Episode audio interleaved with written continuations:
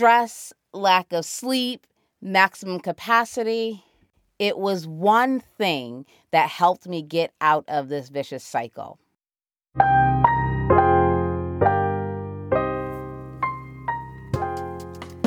Welcome to the Nurse Wellness Podcast, empowering nurses to manage stressors so they can intentionally reconnect with their purpose, optimize their wellness, and ultimately show up in the world the way they want to be seen. I'm your host, nurse practitioner Wendy Garvin Mayo, your stress solution strategist. In this podcast, you'll receive actionable stress management tips, insightful interviews, and strategies that focus on inspiring you to be your best, do your best, and give your best. With that, let's get started. Welcome to the Nurse Wellness Podcast. I'm your host, Wendy Garvin Mayo, and I am so excited to be back here with you today.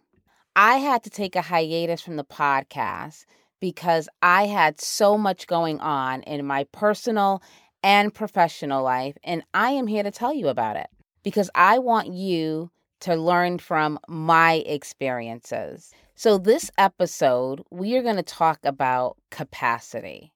Let's start by defining the word. What does capacity mean? Capacity means the maximum amount that something can contain. In quarter four of 2022, I was at max capacity. I reached my limit and I had to make some decisions.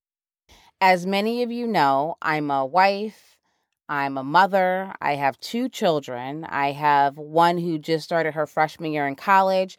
We have a three year old at home. I'm also pursuing my doctorate in nursing.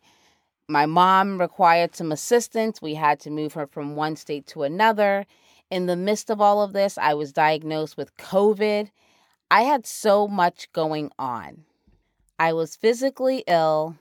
I was emotionally drained and I could not function. I could not function at my optimal level because I was at capacity. And because all these things were going on in my life, I was not sleeping well. I would go to sleep, wake up in the middle of the night, could not go back to sleep, was tired. And at the same time, I'm trying to apply all the strategies, all of the things. I was, you know, applying the stop method. I was applying the shape method. I was trying to journal. I was trying to do yoga. I was trying to do all of these things. And it dawned on me nothing worked because I was so physically and mentally depleted.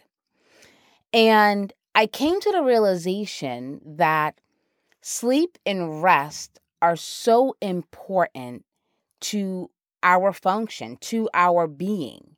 So, despite being over capacity, having all of these things going on that's impacting my sleep, I wasn't able to function. I wasn't able to manage my stressors. Even though I was trying, I was not effective. Sleep is so important to our overall well being. And we know that stress can lead to poor sleep, which is what I was experiencing.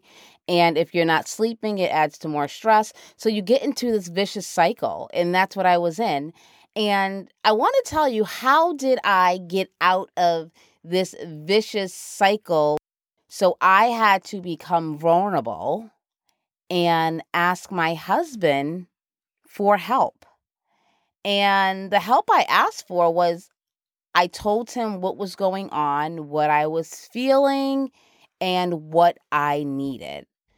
So, reaching out and letting my husband know what was going on and what I needed was rest. I needed to sleep.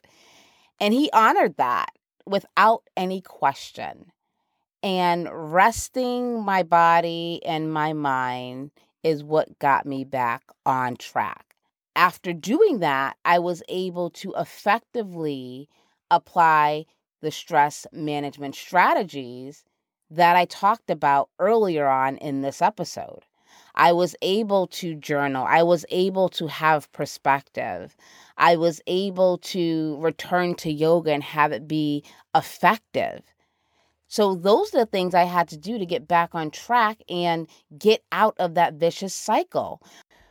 We have a tendency to sometimes stay in a cycle or remain at maximum capacity for too long.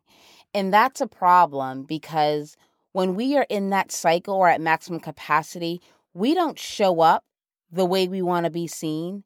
We are not operating at our optimal levels. We are not able to effectively share our gifts with the world. It really consumes us. It consumes us mentally and physically. So asking for help is so, so, so important. Asking for help can be so hard, especially for individuals who are used to being the person who others call on for help, right? What do you do when you need help? So it is realizing that you are in a cycle and that you need to reach out that brings me to the importance of community, a support system, an outlet.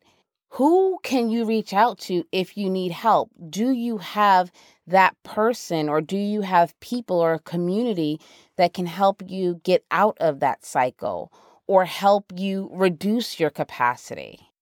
Who can you say, hey, I am not in a good space right now and I need your help. And here is what I need from you to help me get back to my baseline.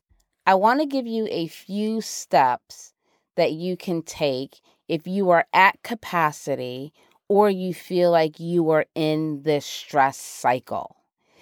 The first thing you have to do is become aware that you are at capacity or you are in a stress cycle. Awareness is always the first step. The second step is giving yourself permission to be vulnerable, to open up and ask for help. You have to give yourself permission, especially if you are an independent person and you are the person who people go to for help. You are the helper. Um, you have to come to terms with where you are right now in your life and be open enough to be honest.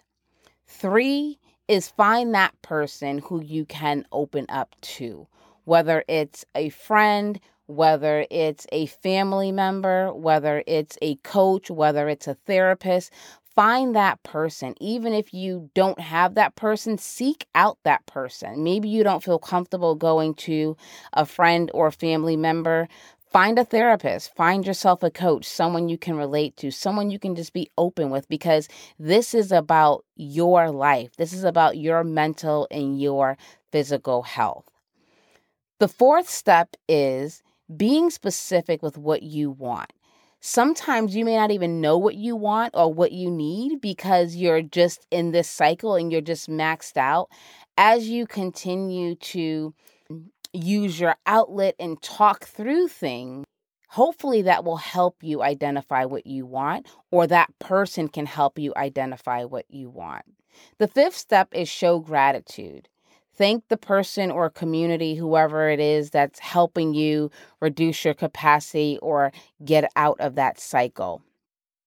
The last step is Engage in proactive measures to help reduce your chances of getting back into that cycle. So, doing something proactively where you can be self aware, where you can reduce stress. So, whether you are going to a yoga class, whether you are journaling on a regular basis, do that because remember where you came from and you don't want to go back there.